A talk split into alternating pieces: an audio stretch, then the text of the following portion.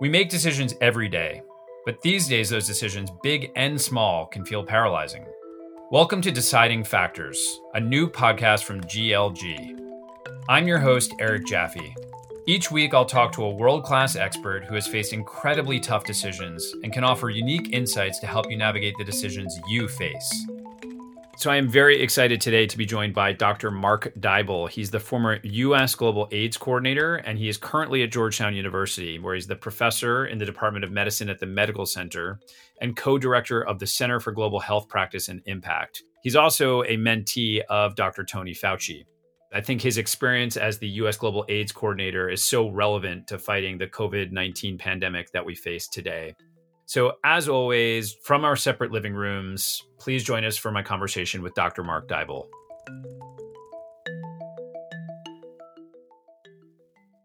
Mark, welcome. We're thrilled to have you with us today.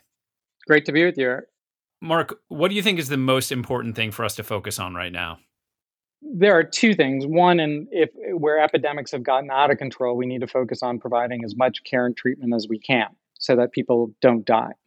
At the same time, in those environments, but in every environment where the epidemic is just starting to take off or where it hasn't taken off, we need to focus on testing, tracing, and quarantine. I call that T2Q, two T's and one Q. The testing component find people who have the virus. You then trace all of their contacts, which is contact tracing or just tracing. And then, depending on your system, you quarantine people exposed or people who have the virus as you're tracing, you of course have to test all the people you're tracing uh, to know whether or not they need to go into quarantine. And so that is the essence of of preventing a resurgence, but also being able to support other countries so that they don't have a vast viral spread that could come back to bite us, um, but also to be prepared in our country for the future, not only for this pandemic, but any other pandemic. And again, the countries that did well uh, had those systems in place because they failed in a previous pandemic, MERS and SARS. And so they put those systems in place. That's what we need to put in place now to be able to respond in this country. That's what we need to support other countries to do, both to help them, but also to protect us for the future. And it's what we have to have in place in case this virus comes back in a cyclical way or in the fall, potentially in a more deadly form.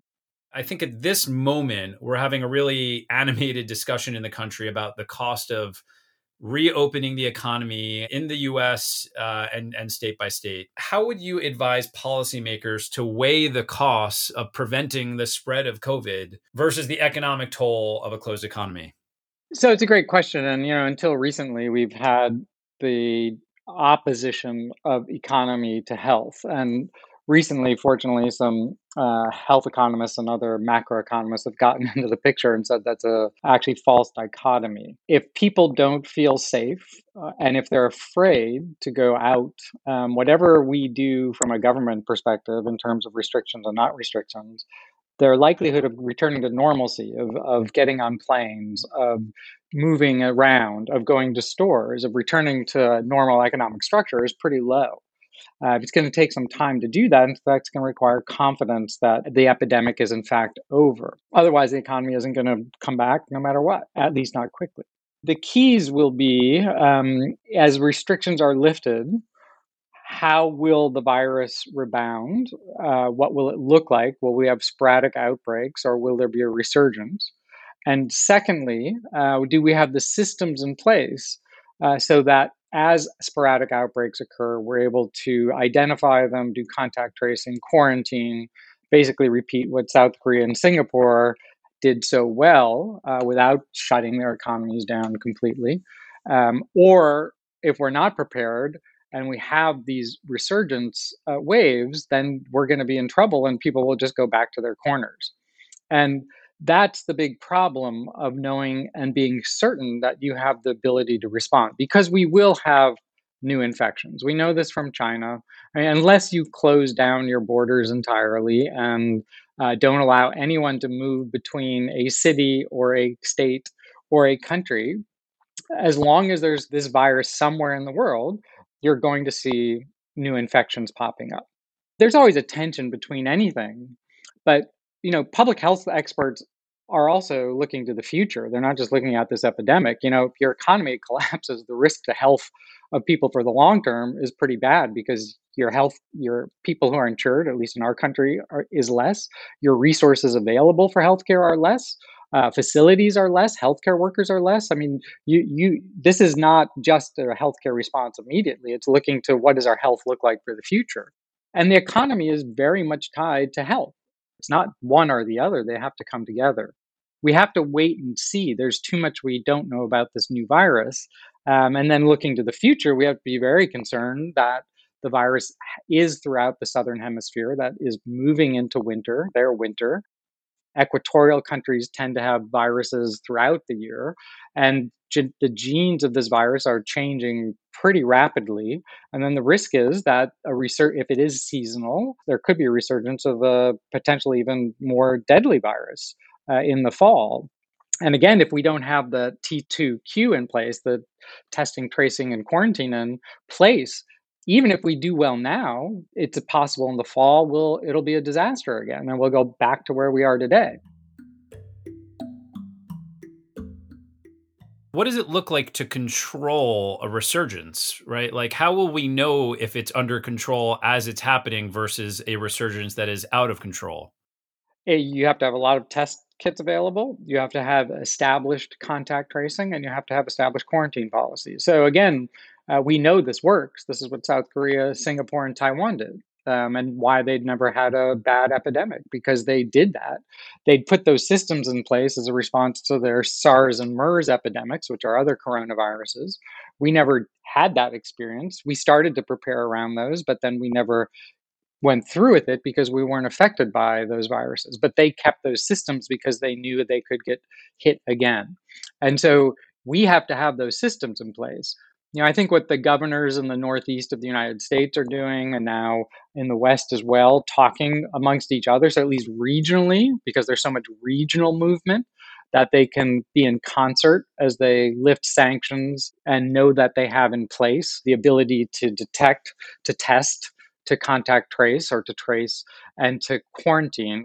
I think that the key to this is leadership at every level uh, nationally and at the state and even community level, and being honest. If you're honest with people, if you explain things clearly and tell them this is what we know, this is what we don't know, this is how we're acting, and this is what we're going to do to protect you, both economically and uh, from a health perspective. This is why Tony Fauci is such I have to, you know, caveat this and, and um, give my own conflict of interest that Tony is my mentor and, and a very good close friend. But this is why he is so, among many reasons, why he's so valuable to us because he can explain this in clear terms that everyone can understand. And then you can monitor as you're easing restrictions off what's happening in terms of the spread of the virus and are you able to control it. If you're not, you're going to have to put restrictions back on pretty quickly, even if you've only eased them off a little bit. The requirement for test kits, of course, is going to be going down as the infection abates. That doesn't mean production is going down. Hopefully, the government will be working to ensure full production is maintained, I think, through the fall. And there are ways to do that, um, including sending te- test kits to the southern hemisphere so we're better prepared for the fall if it comes back, assuming it's even seasonal, which we don't know yet. But you have to have a lot of test kits available. But you know, the number of cases in the in the states that were originally hit are leveling off or decreasing. However, in other parts of the country, they're just starting to take off. And so that's why regional approaches and, and taking a, a, a more systematic approach across states going to be essential, and then tracking those cases. The bottom line is if you don't have T2Q, test, trace, and quarantine systems in place, as you start lifting, there is no question there are going to be new infections. If you're not ready for them, you could be have another peak just as bad as the first peak. how should we feel as citizens with our government knowing uh, the information associated with contact tracing, who we have come into contact with? It's an excellent question, and, and and certainly what is in place in Asia and those three countries that did well uh, is probably not something we're going to be able to do in this country for those very reasons. Uh, they actually trace people's cell phones. In some places, they made public, although in an anonymous way, where people had gone, so that people could know if they were ex- potentially exposed um, text messages were sent. Uh, now, everything was anonymous, but someone holds that data.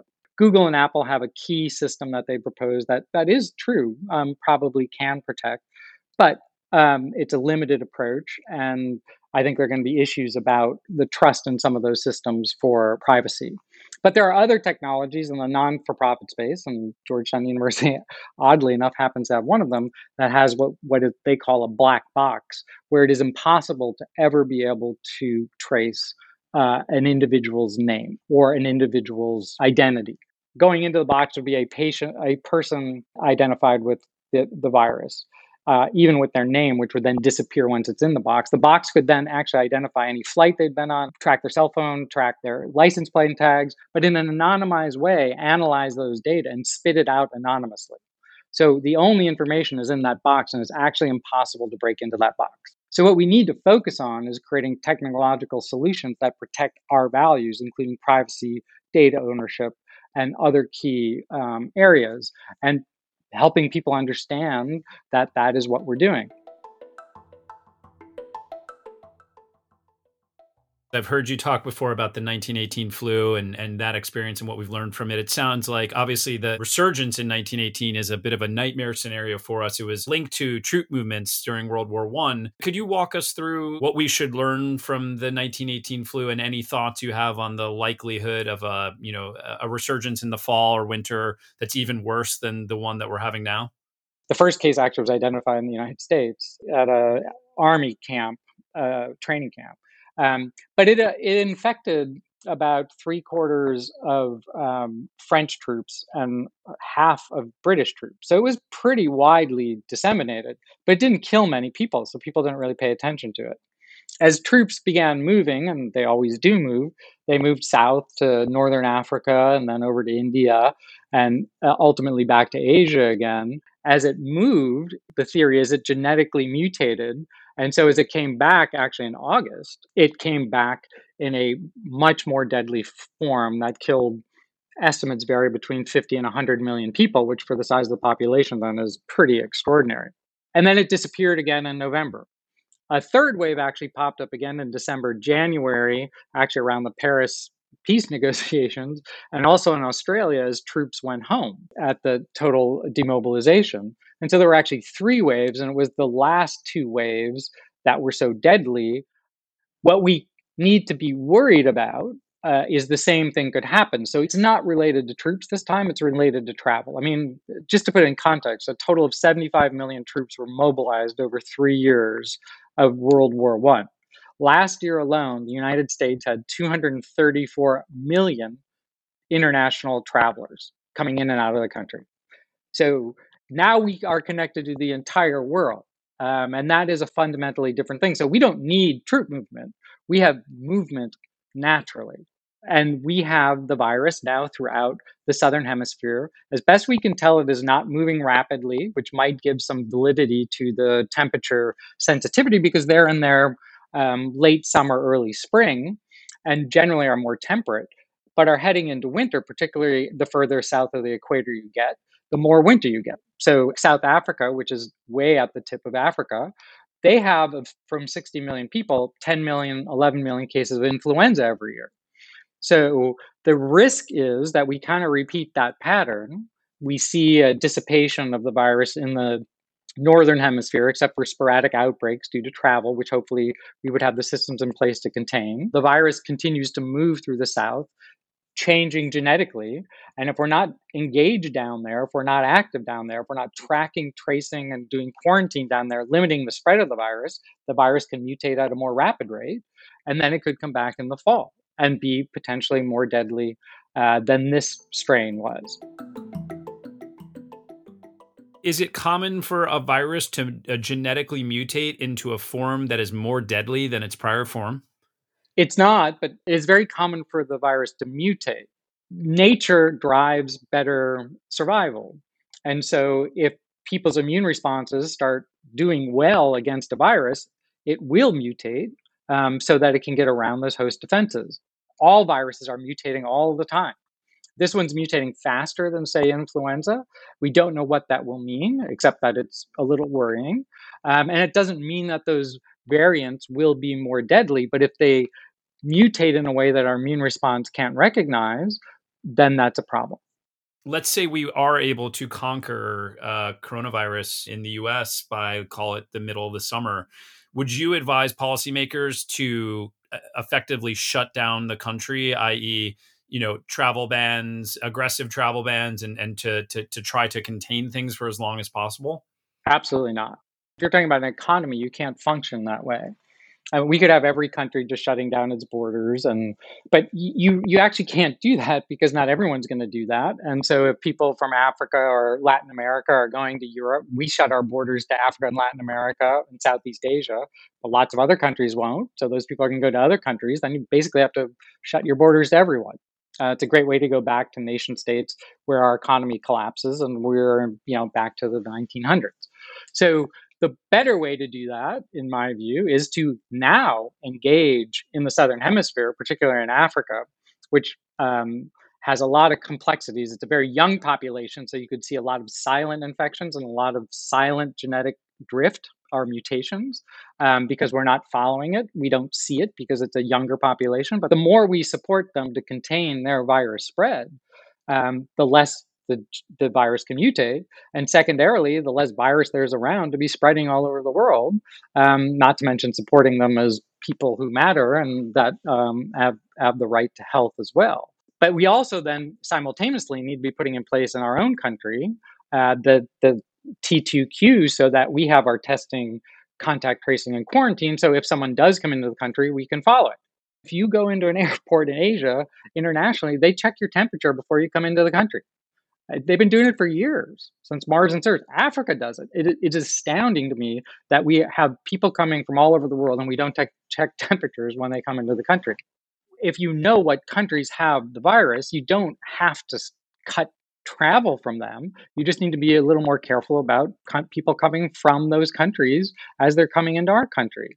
Um, and do, be a little more rigorous and certainly knowing who they are and who was on that plane uh, so that if there's if you do find a case, you can trace it quickly. You mentioned the importance of supporting other countries. How can we be supporting other countries now when we're so mired in fending it off ourselves? And maybe how might that evolve over time? This is the first truly global pandemic uh, that affects everyone. This is the first time we're truly seeing that the health of the world is our health. For the future, the risk of pandemics like this grows exponentially because of the change in climate, because of the interaction of human beings, because of interactions between animals and human beings. The risk of these pandemics is growing. And whether or not this one disappears, we are absolutely going to have others. Let's just focus on Africa the US has already invested heavily in the health of Africa and in the development of Africa.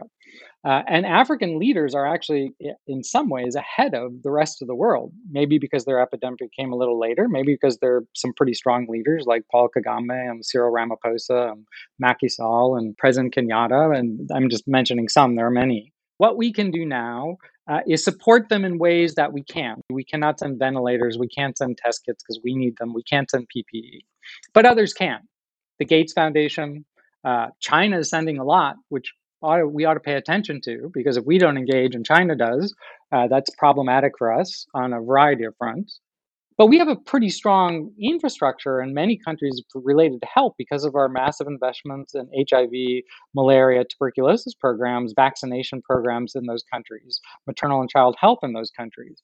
And so what we can do is provide technical support to the countries in several ways. One, unlike the United States, they actually have an incredibly strong community health based um, delivery system. And that's because they have to. They don't have a lot of doctors and nurses in tertiary care hospitals. So the US is actually supported, but it's African led, significant uh, community health based uh, workers who are very good at contact tracing and case identification. That's what they've been doing for malaria and TB and maternal and child health.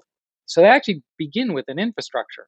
What we can do is support them um, financially and with technical support to build out those structures for effective testing, tracing, and quarantine, which they're used to and can manage with a little bit of support. And then leave it for others at least until we can provide them test kits, PPE, ventilators to provide those. The cell phone companies in Africa are very different.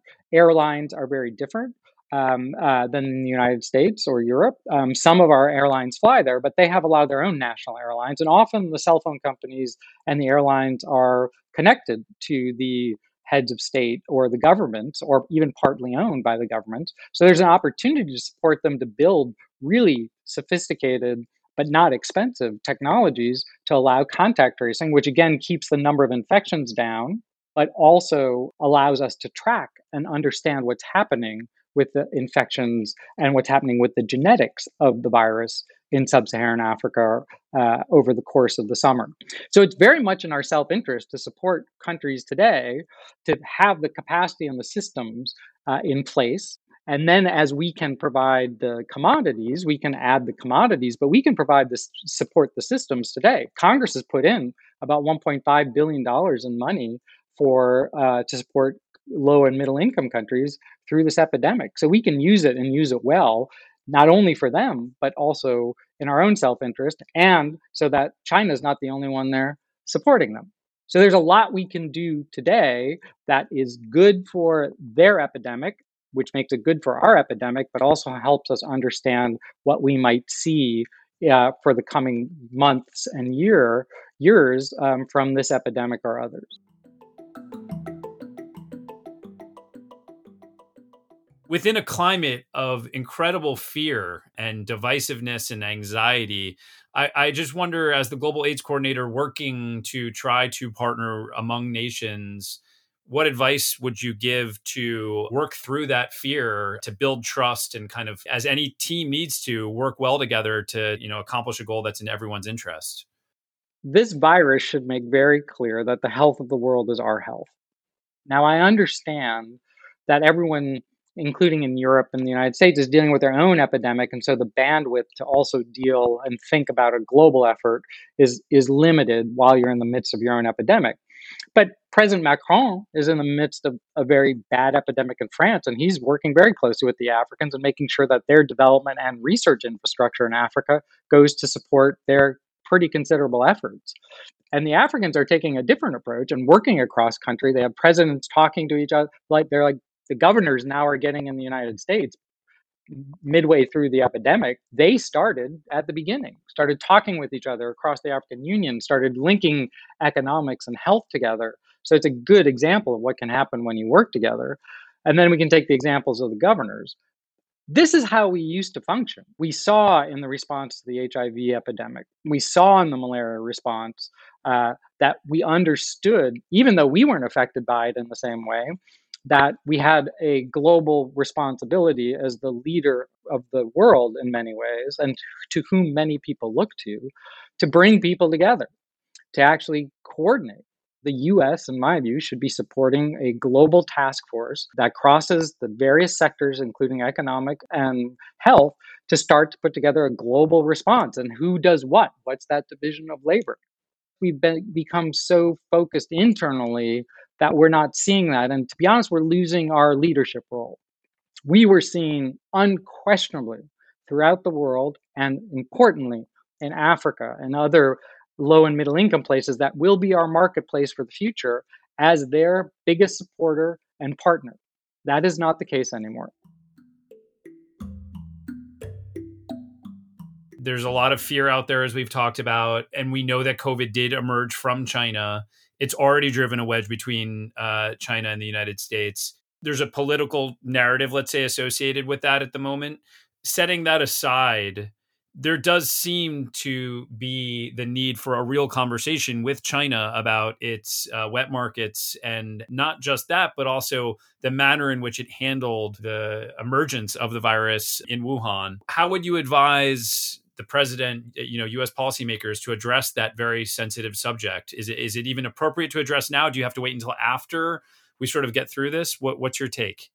Uh, it's a great question. There have been tensions with China um, all along. This is not new. It has been reported already that 95% or so of the infections and deaths in, in China could have been averted not because they didn't respond, but because they didn't use the system they had. So the reason they're doing well now is they actually had the system South Korea and Singapore and Taiwan have, um, but they didn't use it not because of the health officials, but because local political leaders in Wuhan um, prevented the health officials from reporting the sentinel cases because they didn't want Beijing to think they had a problem. So they could have actually averted most of this. But the notion that had China stopped it in Wuhan, we wouldn't have the global epidemic makes little sense to me. By the time anyone detected it, there was virus moving, and it's not just that it was in one city. And so we can argue about the past or we can look forward to the future and the future that we need to have, which is all of us working together in the most collaborative way. And there are some great examples of that. What the European Union is trying to do, what the governors in our country are trying to do regionally, what international researchers are doing on vaccine research today, where basically they're throwing out all the old, you know, protect my data rules and sharing everything so that we can get to the a vaccine as quickly as possible. This is quite doable. And again, it comes back to how do we want the world to look? What world do we want? Do we want one that's looking backward with fear and its constant companion hate?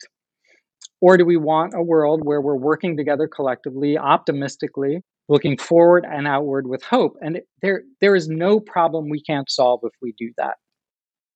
Well, Mark, absolutely fascinating. Uh, I really appreciate you taking the time. Very constructive. I can hear the echoes of uh, Tony Fauci in, in your optimism and uh, professionalism. So, thank you again for taking the time. Uh, a really fascinating discussion.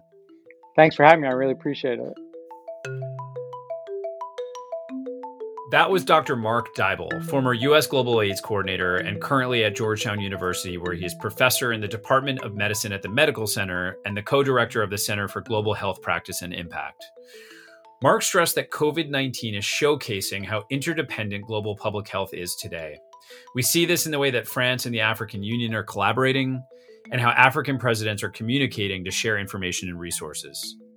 Mark believes that the US should be leading a global task force to reach across hemispheres and disciplines. He fears that the traditional role that the US plays as leader has diminished.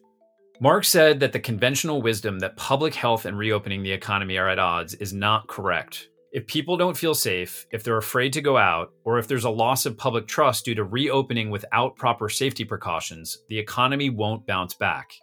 In order to responsibly reopen, we must test people who have the virus, trace their contacts, and quarantine those who've been exposed to it. A major theme across the whole conversation is the need for us to collaborate effectively at the local level, at the state level, and around the world. We hope you'll join us next time for a brand new episode of Deciding Factors with another one of GLG's council members. Please subscribe and leave us a review on Apple Podcasts. We'd love to hear from you. Or email us if you have feedback or ideas for future show topics at decidingfactors at glgroup.com. For Deciding Factors in GLG, I'm Eric Jaffe. Stay safe out there, and thanks for listening.